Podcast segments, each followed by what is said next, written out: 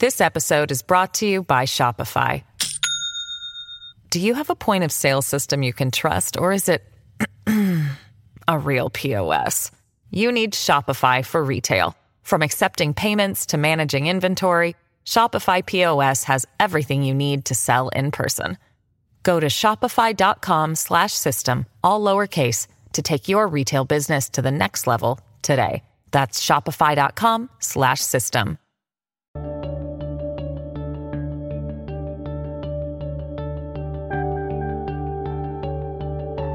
Welcome to this episode of New Books in History, a channel on the New Books Network. I'm your host, Michael G. Vann of Sacramento State University, but you can call me Mike.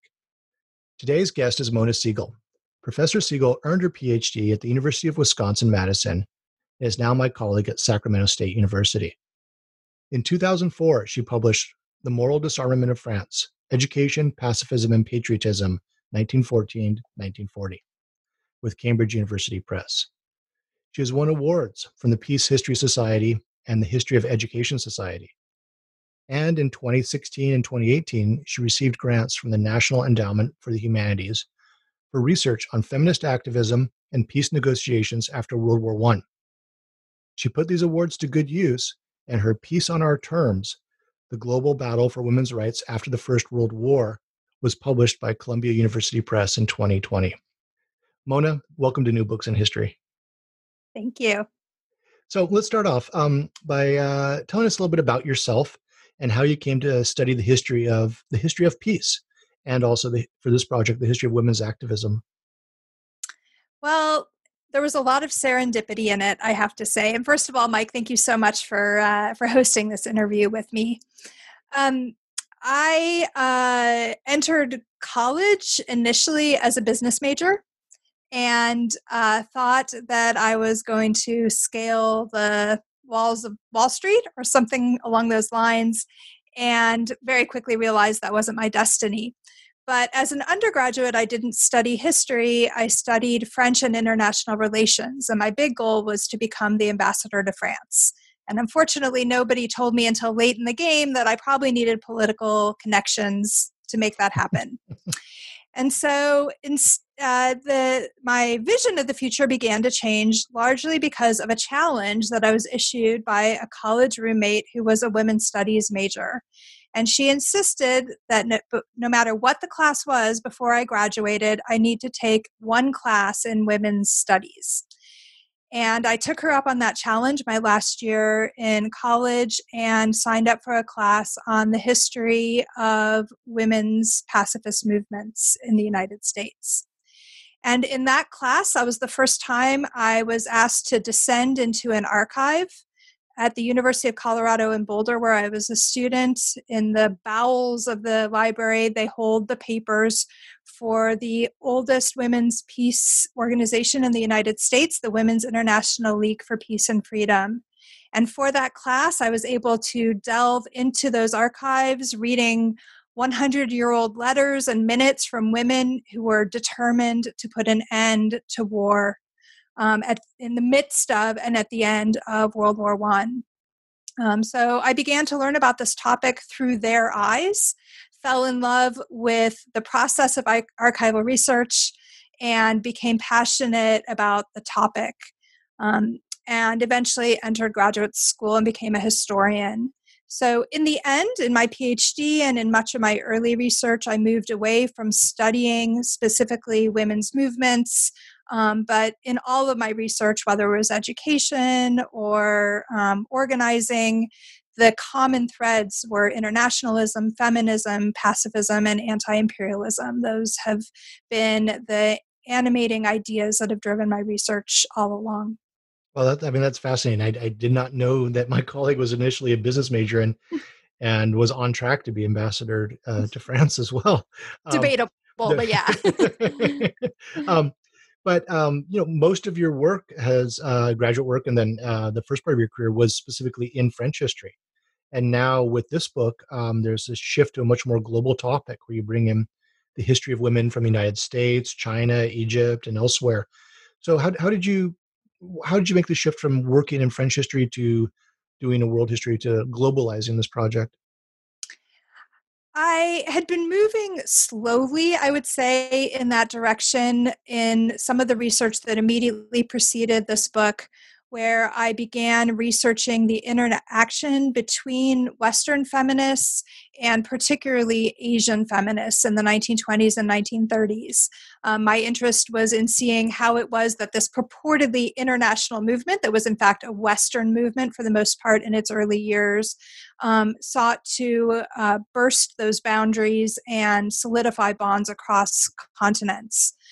Um, so I was working in that direction. It was also in the midst of that research that this topic, I almost want to say, threw itself at me. Um, so, you know, dating back decades now, I had known that there were Western women uh, from that organization, the WILPF, that I mentioned earlier, who had and, been and, seeking. And just to interrupt, WILPF is the the organization you talked about previously, the it, Women's International League for Peace and Freedom. Exactly. Which we exactly. will refer to as WILPF for exactly yes because it's just so, it's just fun to say WILPF. It is fun to say, right? okay. Um, so, yes, yeah, so the WILPF is this early organization that I had researched all the way back in my undergraduate days, you know, giving me a glimpse into the idea that women had been, in fact, both active and um, radicalized and laying out demands for what a peaceful world order might look like at the end of World War One. But for all those decades after um, I left my undergraduate work, I assumed that they were an anomaly. I assumed that they were kind of alone. My history books on World War One and the Paris Peace Conference never talked about them or any other women. And but it was in the process of looking into interactions between women in the West and the women of the East that I first encountered a woman who ends up playing a big part in my book by the name of Soumay Tcheng. Um, Soumay Tcheng uh, helped these Western women when they came over to China in the 1920s, serving as their translator, introducing them to powerful men and women alike, like uh, Madame Chiang Kai shek. And the Western women whom I studied uh, referred to her as the first modern woman in China. Now, that sounded improbable, but also enticing. And so I became very interested in her story. Um, there was little about her anywhere in secondary sources, but I began digging around and eventually f- uh, uh, figured out that she had published an English language memoir in the 1940s, but she published it under her married name of Wei Taoming. So I had to make that connection between her name of birth and her married name. Um, and so I ordered it used from the bookstore and uh, began reading it and was sat there with my jaw dropped to the floor the entire time. Her story was remarkable. And among the many, many fascinating um, stories she told was her description of her radical actions as a member of the Chinese delegation to the Paris Peace Conference. I was floored. I'd read a lot about this conference and I'd never heard of any woman who served as an official member of a delegation, let alone a Chinese woman. And I began to wonder well, if these pacifist feminists from the WILPF and a Chinese nationalist, Soumay Tcheng, were in Paris, in Europe, demanding a, an opportunity to shape the terms of this peace and to create what they saw as a feminist peace, uh, were there maybe others? And so I started with that question and began digging a little and pulling at the strands and quickly realized yes, that this singular moment in history at the end of World War I, at the beginning of a modern liberal internationalist order, was a watershed moment in global feminism for women all over. Um, so I knew at that point that this book needed to be written I just had to convince myself that I was the person to write it. Mm-hmm. I, uh, the geographic scope terrified me, but the importance of the subject matter inspired me. And so, just a little over four years ago, I committed to this project. And with the help of some amazingly generous feminist scholars who specialize in other parts of the world, and with money, as you said, from the National Endowment for the Humanities, I set to work. That's fantastic. That's great, and, and it's just I, I, I love these stories of um, scholars who are you know we're we're, we're senior scholars at this point in our careers, um, both of us. But uh, going back to work that we were doing as undergraduates, I mean, I'm I'm currently working on uh, a project on genocide in Indonesia that I did as an undergraduate at UCSC m- many decades ago at this point. Yeah, I think those topics worm your way into your brain and they Yeah, just sit there yeah. until you're ready to take them up. That's that's that's a wonderful. So so with this book, um, peace on our terms, what specifically were you hoping to accomplish? Like what? And and also, I'm curious, who, who's your audience? Who do you, who do you want who do you want this book to go to? Wow. Um, two separate questions, although they are intertwined. Um, so, first, in terms of what I wanted to accomplish, um, this book intervenes in at least two what are seen as very separate historiographies. On the one hand, the history of the 1919 peace negotiations and the end of World War One, and high diplomacy and international relations, and on the other hand, the development of international feminism.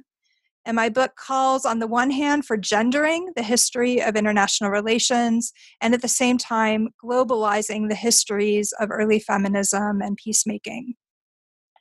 Um, so I'm entering into historiographic debates, but I didn't want to write a deeply analytical story for specialists.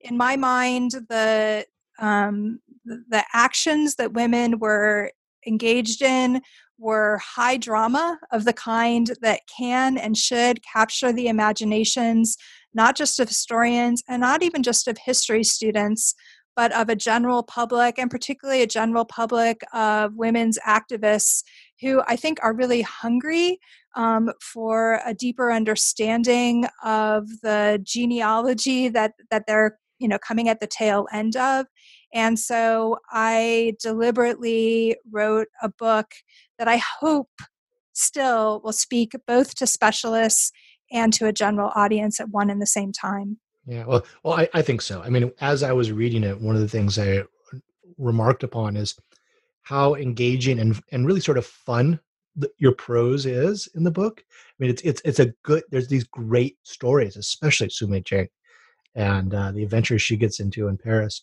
Um, at the same time, it is not um, sort of fluffy pop history. I mean, it is very well researched, excellent footnotes. I mean, I I was I'm I'm I'm always flipping back and forth to the end notes and and looking at the sources, and it was you know a really a wonderful combination of scholar, scholarly endeavor with very very readable prose, which uh, many of us who write scholarly works don't always accomplish.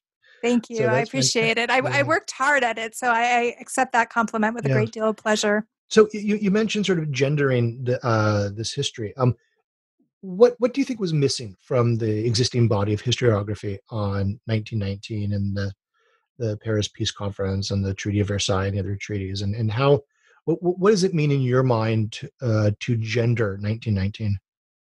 So, of course, the history, the historiography of the Paris Peace Conference goes back to even almost before 1919 in a way, because the diplomatic stakes of what that treaty said and didn't said were considered so weighty, and because um, both in in popular imagination and also in some scholarly work, it's viewed as the first step towards World War II.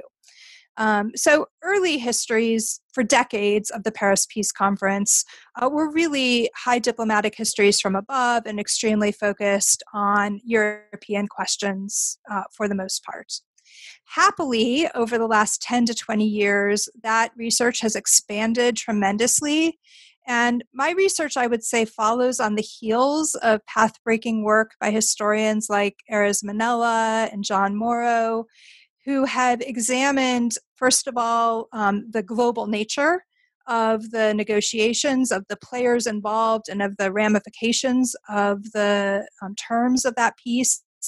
And also, particularly, how deeply embedded imperialist and racist assumptions were in the world order that was crafted by the great powers at the end of World War One. Um, so these scholars helped cast the peace conference as a truly global uh, phenomenon and um, looked at the ramifications of world leaders' failure to act on their promise to build an international system rooted in democracy and self, uh, national self determination, which is what they had called for. Um, so this early work paints the peace conference as a defense of imperialism.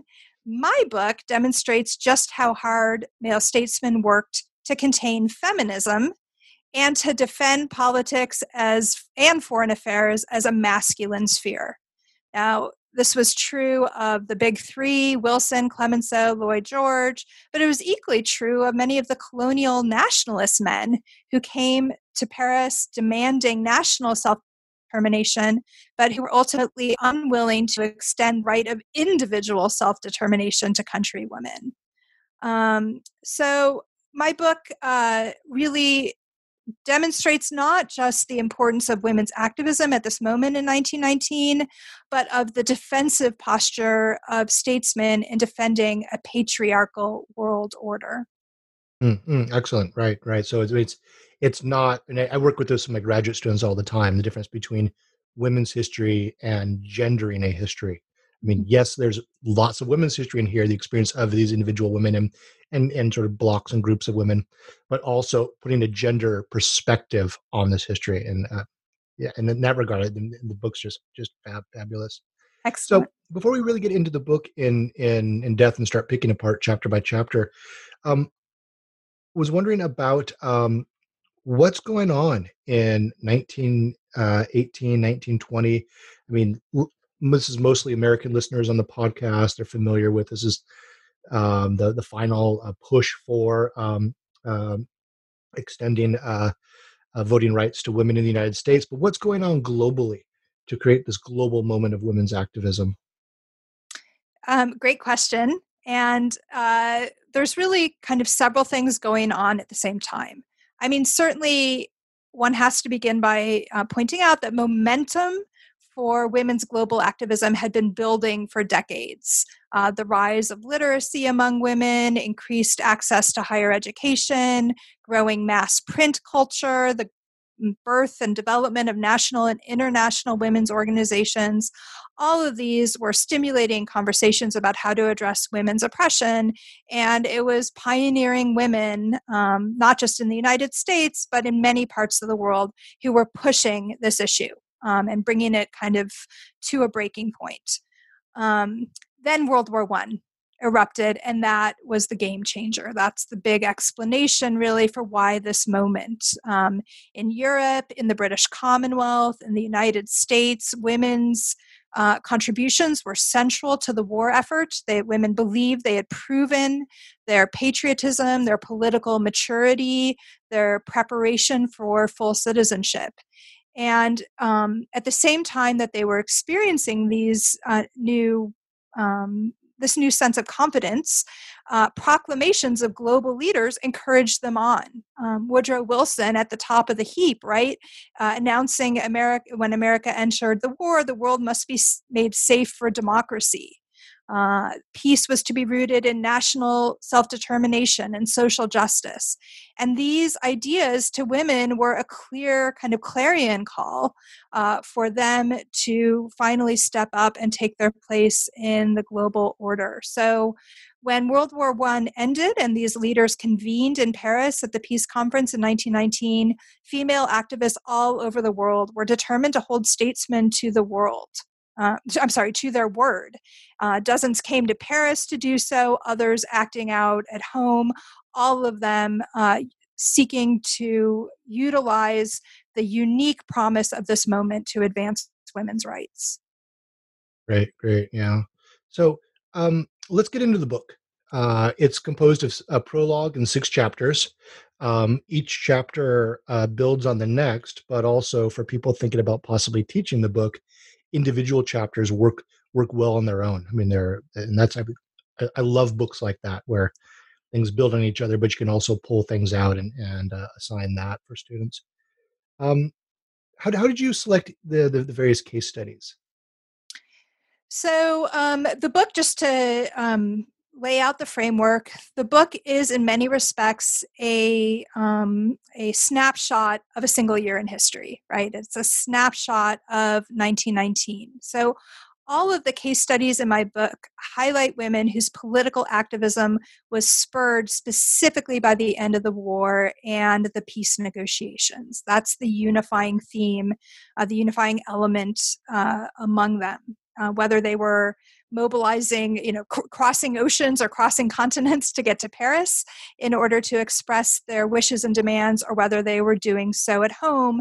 All of them were speaking to a global audience. All of them were seeking to intervene in diplomatic conversations um, and foreign affairs conversations of the day. Um, so uh, while there are many other case studies that I would have loved to have thrown in, in the end, I constrained the book to those that uh, that were most directly inspired by the end of the war and, and the, the negotiations that had opened in Paris. Okay, that that that makes sense, and that actually answers a couple questions I had. Um, you know, I picked up the book, and I'm like, okay, you know, it starts in January 1919. We're going to start with, you know, this horrifying event of Rosa Luxemburg's murder at the hands of the mm-hmm. Free Corps, you know, the proto-fascist uh, uh, demobilized soldiers. So I could I could see why Rosa Luxemburg doesn't quite fit into that. And also, I was wondering, you know, why not the experience of Soviet women who were, you know, it's a civil war at this point, but it's some of the early social and cultural experiments that characterize, I don't know, the good years of the Soviet Union before Stalin's reaction set in. So that makes sense why that would not really fit into this narrative. Yeah. Yeah. And actually, in a couple of the early outlines I had for the book, I had um, kind of traced out a potential chapter on Soviet feminism because the timing works, right? I mean, that mm. period, 1918 to 1920, is exactly, or late 1917 to 1920, is when you know women in the uh, Russia Soviet Union gained the right to vote, gained um, the right to divorce on equal terms with men, um, all kinds of rights, and also organized the women's committee of the or women's commission, I guess, of the Central Party Committee. Um, so the timing is there but the impetus wasn't the same and they weren't in conversation with other global feminists because of the revolution and because they were so isolated uh, politically in that moment in time. Right right. Okay that yeah that that that makes a lot of sense. So okay well let's get into the book and and walk us through some of these chapters. So chapter one is entitled a new year in paris women's rights and the peace conference of 1919 it describes a group of women who traveled to paris to push for women's rights tell us a little bit about them, their goals, and their achievements, and and some of the obstacles they faced as well. Absolutely. So, the book, um, or the chapters, I should say, flow vaguely chronologically. So, you know, to answer the first question of why start there, these were the women who were already on the ball uh, in January of 1918. And my chapter opens with a French feminist by the name of Marguerite de Witt Schlumberger, who uh, was the head of the major suffrage society in France at the time and also a member of a, a, vice president of the big International Suffrage Association. But she was there on the ground in Paris and knew how rapidly um, the, the negotiations were, were coming together and proceeding and knew that if women were going to get their voice in there that they were going to have to act quickly so, my chapter one um, examines the conference organized by uh, Schlumberger and French feminists that they ultimately called the Inter Allied Women's Conference. Importantly, it was inter allied, it was only women from the victorious nations who were even able to travel uh, to Paris, let alone to, um, would, would have been invited by this group at that time but women from Europe, the United States, from some of the British Commonwealth, uh, uh, New Zealand, and um, South Africa, um, who uh, came to Paris organized in this conference. They first met on February 10th and they met nonstop for the next two months as they lobbied the peacemakers in their staterooms, out in the streets, wherever they could track them down, demanding representation for women at the peace conference and demanding recognition of women's fundamental political rights, first and foremost, but also economic and social rights in the eventual peace treaty. Um, scholars have known that this conference took place. And you'll see brief references to it occasionally in general histories of the Paris Peace Conference, but very little has been known about it for a very interesting reason. Which is that the archives that these women kept, because they knew they were engaged in something very important, these papers that these women uh, kept were seized by the Nazis when they invaded France during World War II. And they were hauled, hauled off to Berlin. And when the Soviet troops arrived in Berlin, they were hauled off to Moscow. And so they've been buried in a um, Russian archive for most of the 20th century. They were only repatriated to France relatively recently. And my book is one of the first, if not the first, to delve deeply into them to understand the incredibly important work that these women did.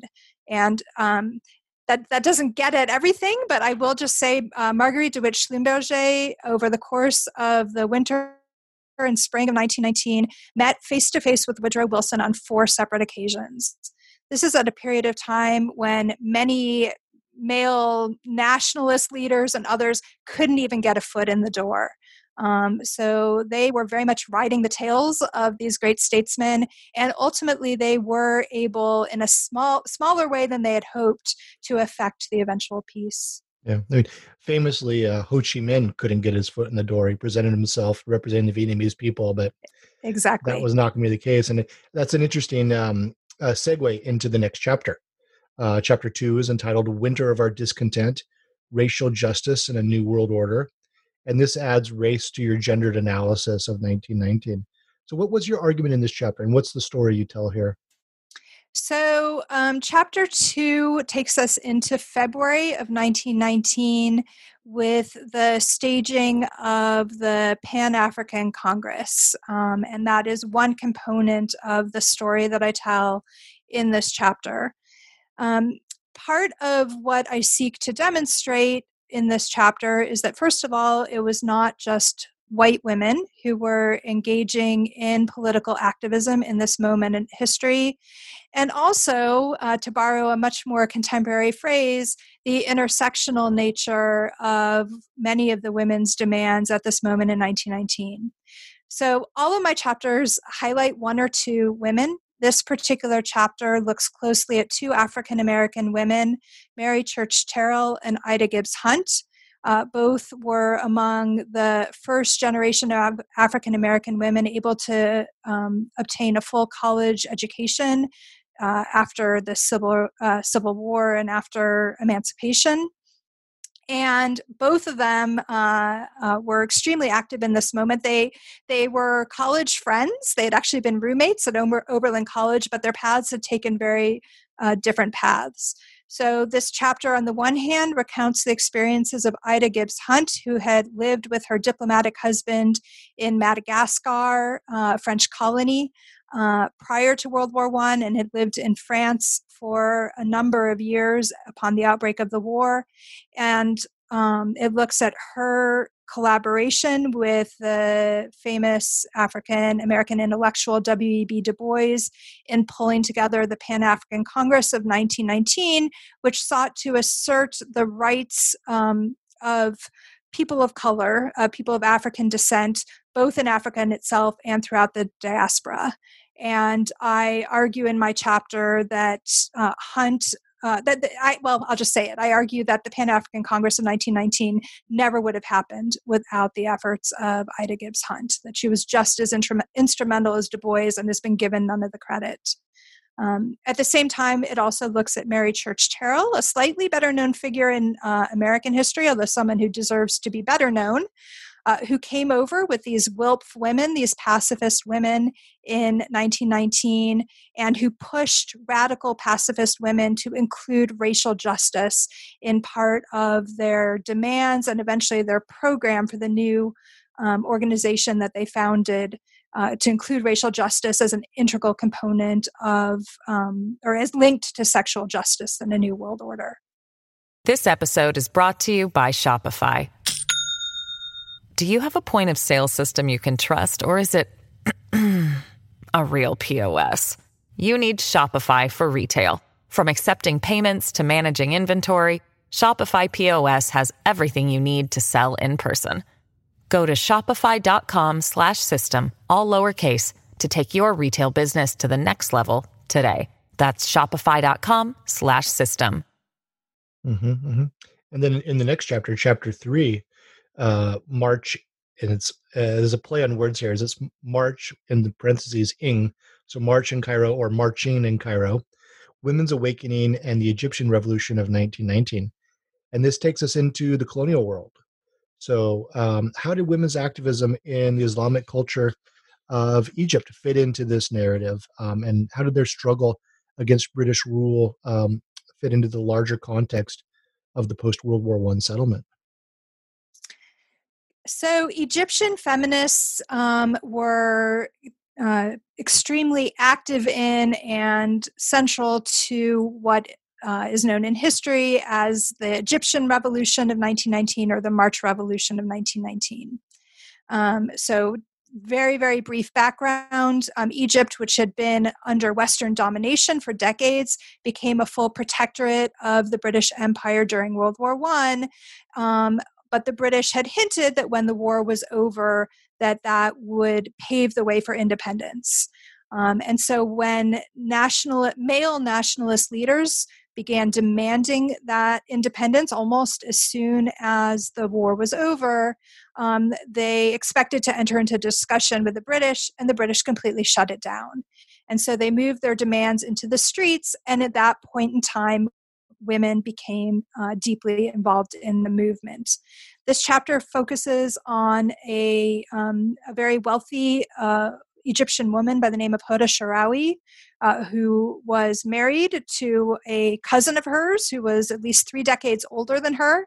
It was a uh, marriage that she had resented but had come to accept. And um, uh, in this moment of 1919, it was probably the one time she and her husband really joined together around a common cause uh, the liberation of Egypt. And Hoda Sharawi organized Egyptian women in a big public march out in the streets of Cairo in 1919, demanding liberation for Egypt and demanding simultaneously independence for the country and independence for women, um, uh, or the freedom at least to participate fully in this newly independent state. And so the chapter follows Sharawi and Egyptian women who were deeply embedded in a nationalist cause in 1919, but who used that shortly that experience shortly thereafter to launch the first Egyptian feminist party and the most the strongest and largest um, feminist organization in the Arab world in the interwar decades. Mm-hmm. And that and that chapter in Egypt is really quite exciting. The, descriptions of the demonstrations especially with the more recent history of uh, Tahrir Square and and the uh, the Egyptian Revolution and the um, the uh, the Arab Spring. So that that, that was, I thought that was just a really wonderful, gripping chapter. Uh, the next chapter, chapter four, um, Springtime in Zurich, Enemies in Pursuit of Peace and Freedom, looks at a counter conference of international pacifist uh, feminists. So, how did the Women's International League for Peace and Freedom, the WILPF, change uh, or to make challenge the events in Paris? And what was their their response to the Versailles Treaty and the settlement?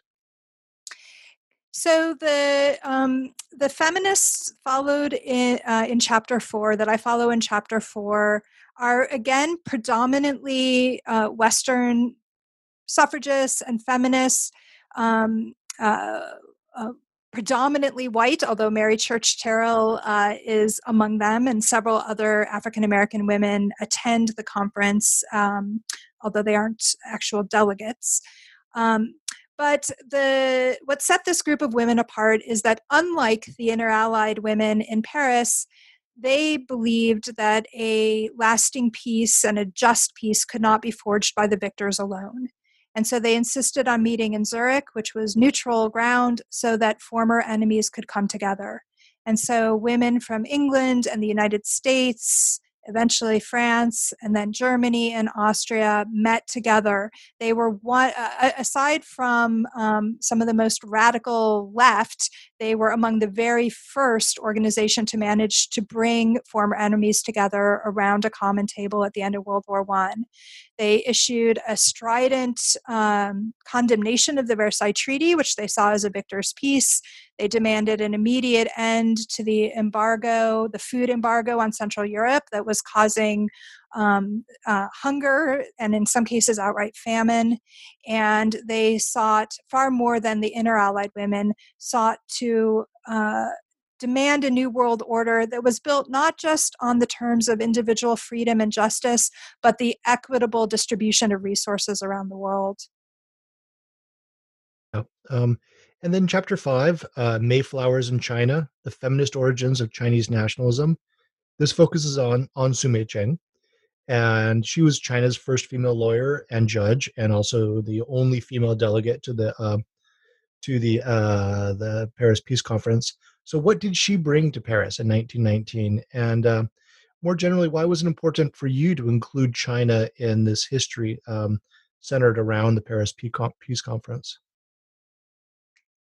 So, in in related but different ways than Egypt, uh, China was at kind of a critical moment in its own national development um, at this moment of World War One. Uh, just prior to the war, uh, revolutionary nationalists, revolutionaries had finally toppled, toppled, excuse me, the final, uh, the Qing Empire, and had struggled to establish a republic that was on barely even shaky grounds when World War One broke out. Um, so China was trying to solidify itself as an independent republic and also regain um, the independence, the economic independence and global stature that it had largely lost in the period of high imperialism in the 19th century. In this process of modernization, um, and uh, d- this determined effort to establish, reestablish Chinese sovereignty, uh, radicals um, seriously contemplated and, and, wrote about the importance of women's liberation as a, as a mechanism of national regeneration. Soumay Tcheng, uh, her life spans the cusp of the old Qing Empire and the new revolution and republic that followed. I won't get into detail uh, now because um, her story could could eat up the rest of our time alone. But um, after being born into a very wealthy, very very wealthy family, she uh, rejected tradition. She joined uh, Sun Yat sen in the revolution. She was a bomb smuggler. She was a would be assassin. Her family eventually packed her off to Paris to get her out of harm's way, where she studied constitutional law at the Sorbonne. Um, she was in favor of China joining on the side of the Allies in World War One, in part because she believed in, in democracy and the cause that they purported to stand for, and um, because of her unique set of skills and circumstances. When the time came, the Southern government in China appointed her as a member of the Chinese delegation, specifically responsible for communicating with both Western and Chinese media and for representing Chinese women at the peace conference. Great. And in, in chapter six, Autumn on the Potomac, Women Workers and the Quest for Social Justice, this brings in a discussion of labor activism. Um, tell us about the women you profile here and their contributions. And I'm, I'm curious about how the women in this chapter challenge some of the class and racial structures of the world in 1919. So, this final substantive chapter brings us up to the autumn of 1919, which is uh, when uh, this organization born out of the peace negotiations, the International Labor Organization, which still exists today to um, uh, kind of monitor and help structure uh, labor relations around the world. Um, this is when it first met in Washington D.C. in uh, in uh, October November of 1919. This chapter profiles two female activists on both sides of the Atlantic. So, on the one hand, a French activist, a French labor activist by the name of Jeanne Bouvier, who um, knew a childhood of extreme poverty, had to help support her family as like a 13 year old working in the silk mills around Lyon but who became a um, dedicated labor activist and also kind of rare spanned um, the divide between labor activism and feminism. And um, so she uh, among others helped push a agenda of economic rights and particularly the rights of women workers at the peace conference um, she was eventually joined, she and others were joined by two American women who'd been sent over to Europe by the Women's Trade Union League of America, one of whom was a woman by the name of Rose Schneiderman.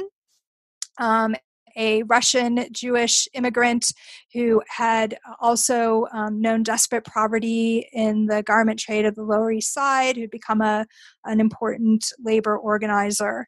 And so, both in Paris at the Peace Conference and then in Washington, D.C., these women um, worked together and with others in order to try and uh, encourage global leaders to see the well being of workers generally, and particularly women workers, as essential to creating the terms of stability and um, international peace.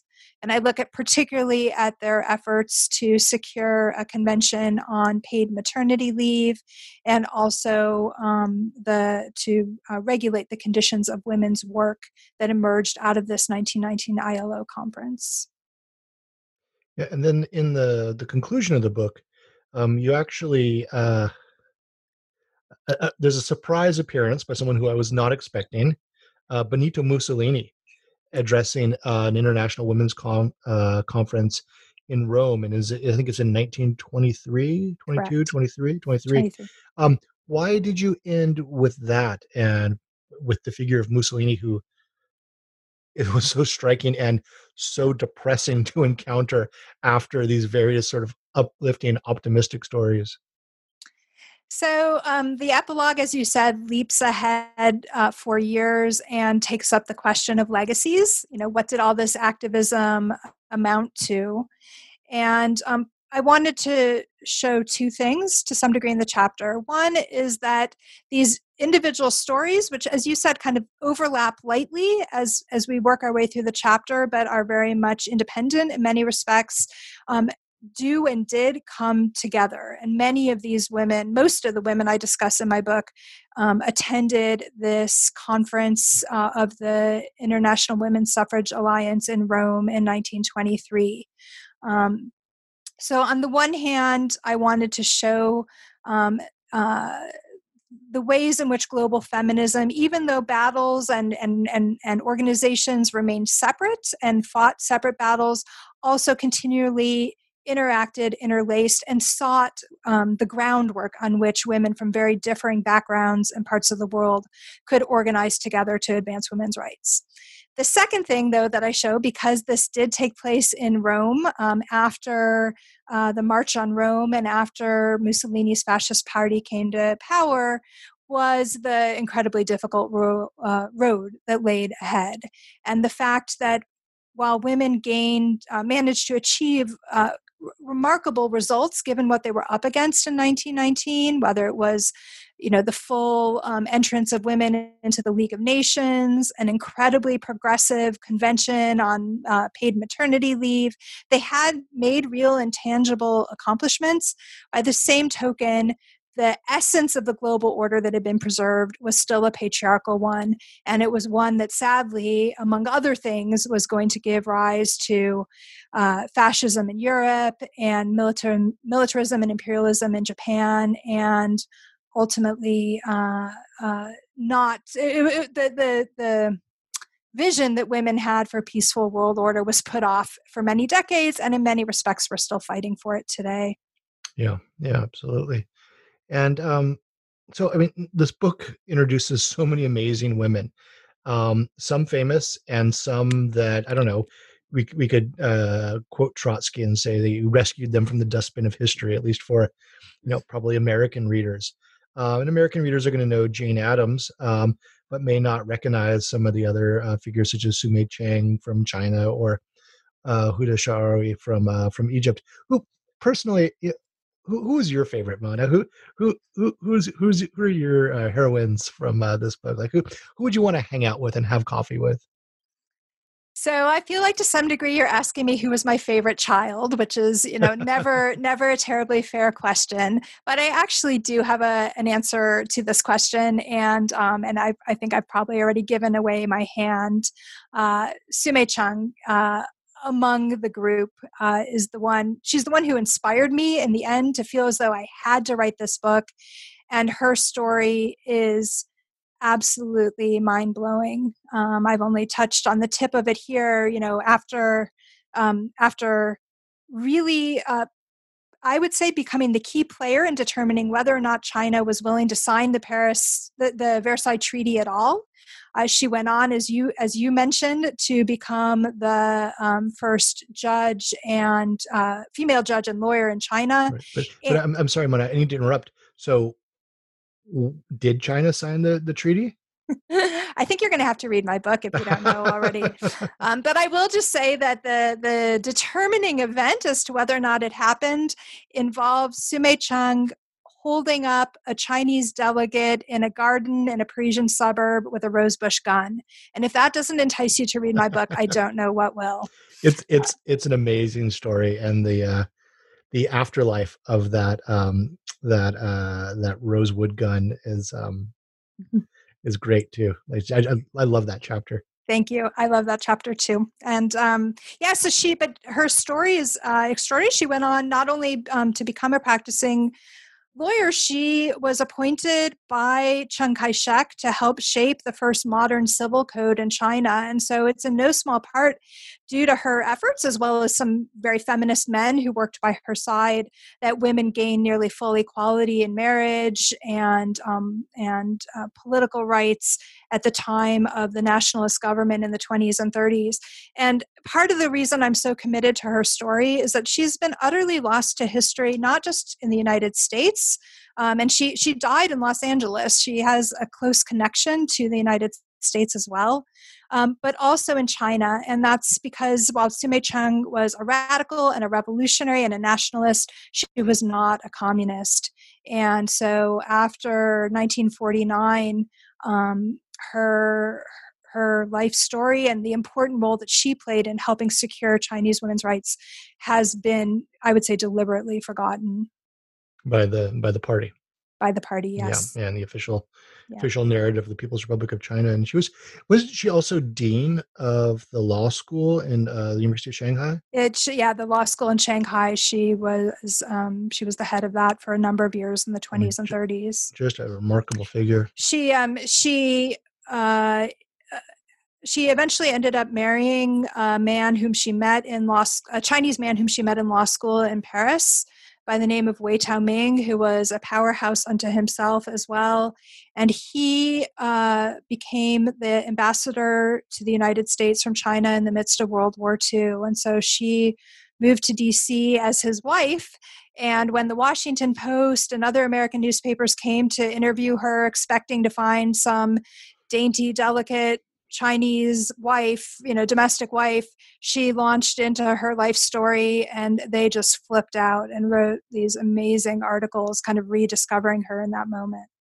Yeah, and one of the things that you bring out is the way that she uh, oftentimes very consciously uh, challenges Western Orientalist stereotypes uh, about the non European, non American world and um, the way you wove that into the text was just just fabulous. So, uh, um, speaking of challenges, um, so the early women's um, rights movement in the United States is often criticized for prioritizing the concerns of white and well-off women at the to the exclusion of women of color and poor women. It's inter- interesting to note that some of the American women who actively pushed for women's rights agenda in Paris 1919 were African American civil rights activists and working class trade union activists, women like Ida Gibbs Hunt and Rose uh, Schneiderman. Is it time for us to rethink our understanding of the American women's movement? Absolutely. And I do think that um, uh, women's historians and feminist scholars in the United States are, are very actively engaged in this process right now. It's come out um, in a lot of the scholarship that's been released around this 100th anniversary of the passage of the 19th Amendment in the United States.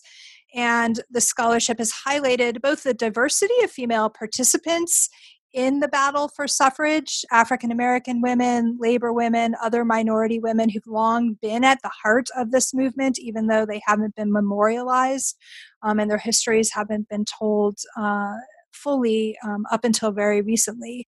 But what this new scholarship and what I hope mine also helps highlight is that um, racial equality and economic justice were tied to this push for women's rights from very early on.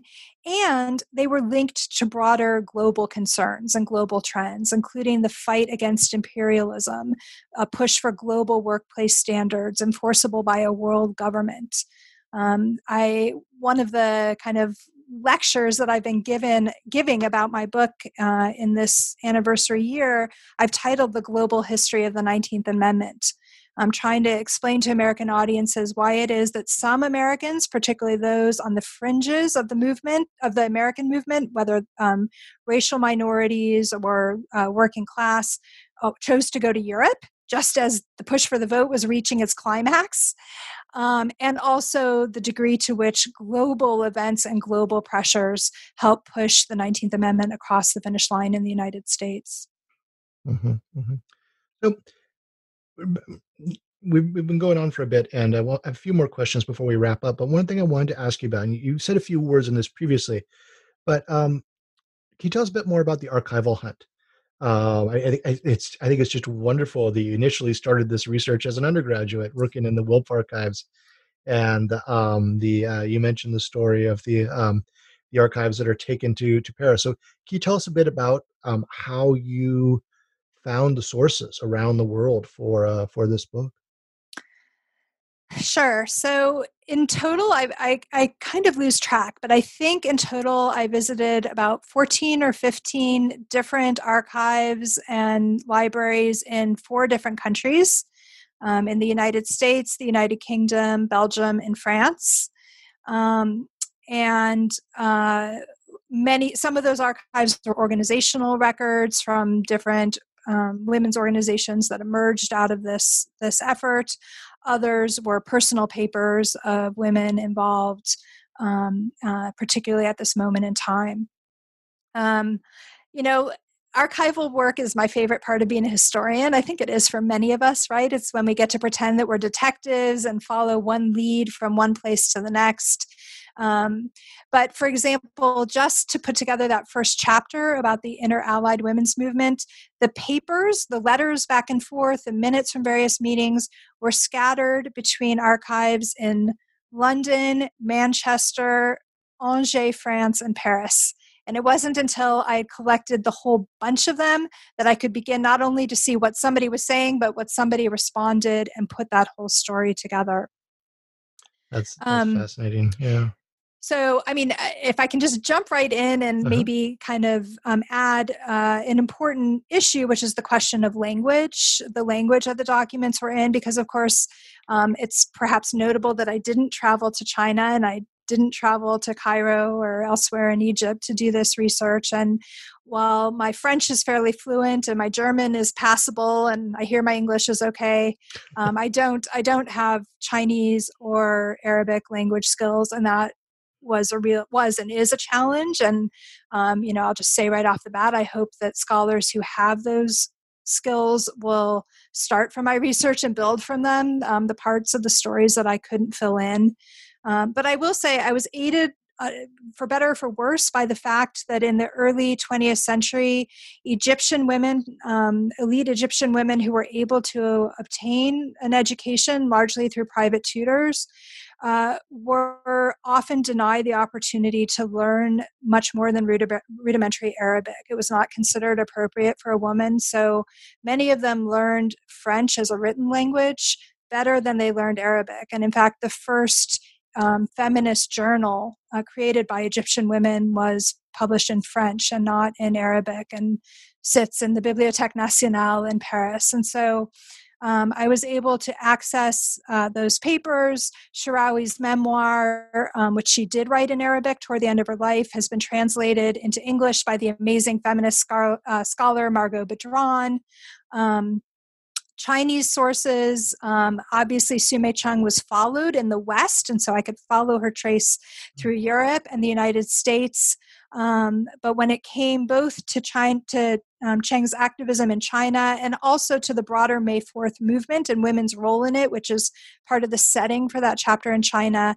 I depended on the work of Chinese uh, scholars, particularly uh, Wang Zheng's oral histories with women from the May 4th era, and um, Louise Edwards' pathbreaking archival work on Chinese suffrage. And Louise was actually kind enough to dig up and translate synopses of Chinese newspapers for me so that I was able to incorporate that into my analysis. Yeah, that's a, it speaks, speaks to that, uh, some of the collaborative nature of your research. And you, you talk about this in the acknowledgments. And I know you've got a, a brain trust at our, uh, at our home institution that really helped you as well. That's, um, and it, I, I think that's such an important thing to keep in mind as those of us who are trained in national histories try to do global or world history projects or transnational um, and um, again the collaborative effort really uh, really speaks to the the strength of your work yeah um, if i can just jump in yeah. i do just want to say that it's really only due to the generosity of a number of scholars um, karen offen uh, mm-hmm. dorothy sue cobble margot badran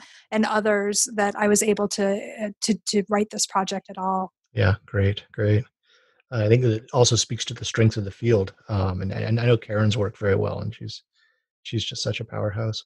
Um, so, to, as we start to wrap up, can you suggest two books related to peace on our terms that you think listeners should read? Absolutely.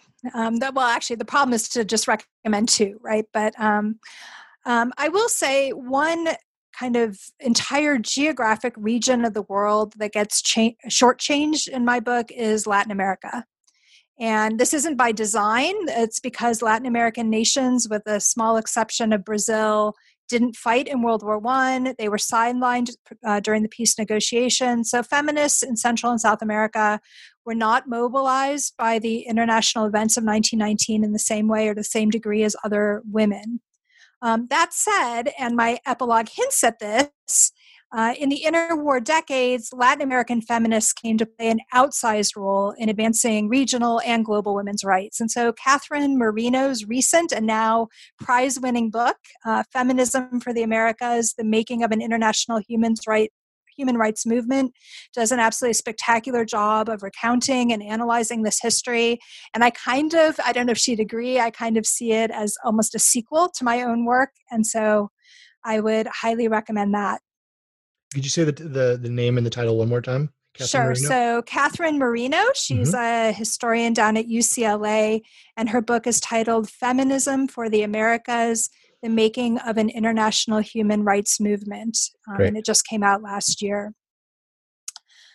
Um, if I had to direct readers to just one other book, I think I'd want to send them to a primary source. I think I want them to hear about this history in the words of the women who lived it.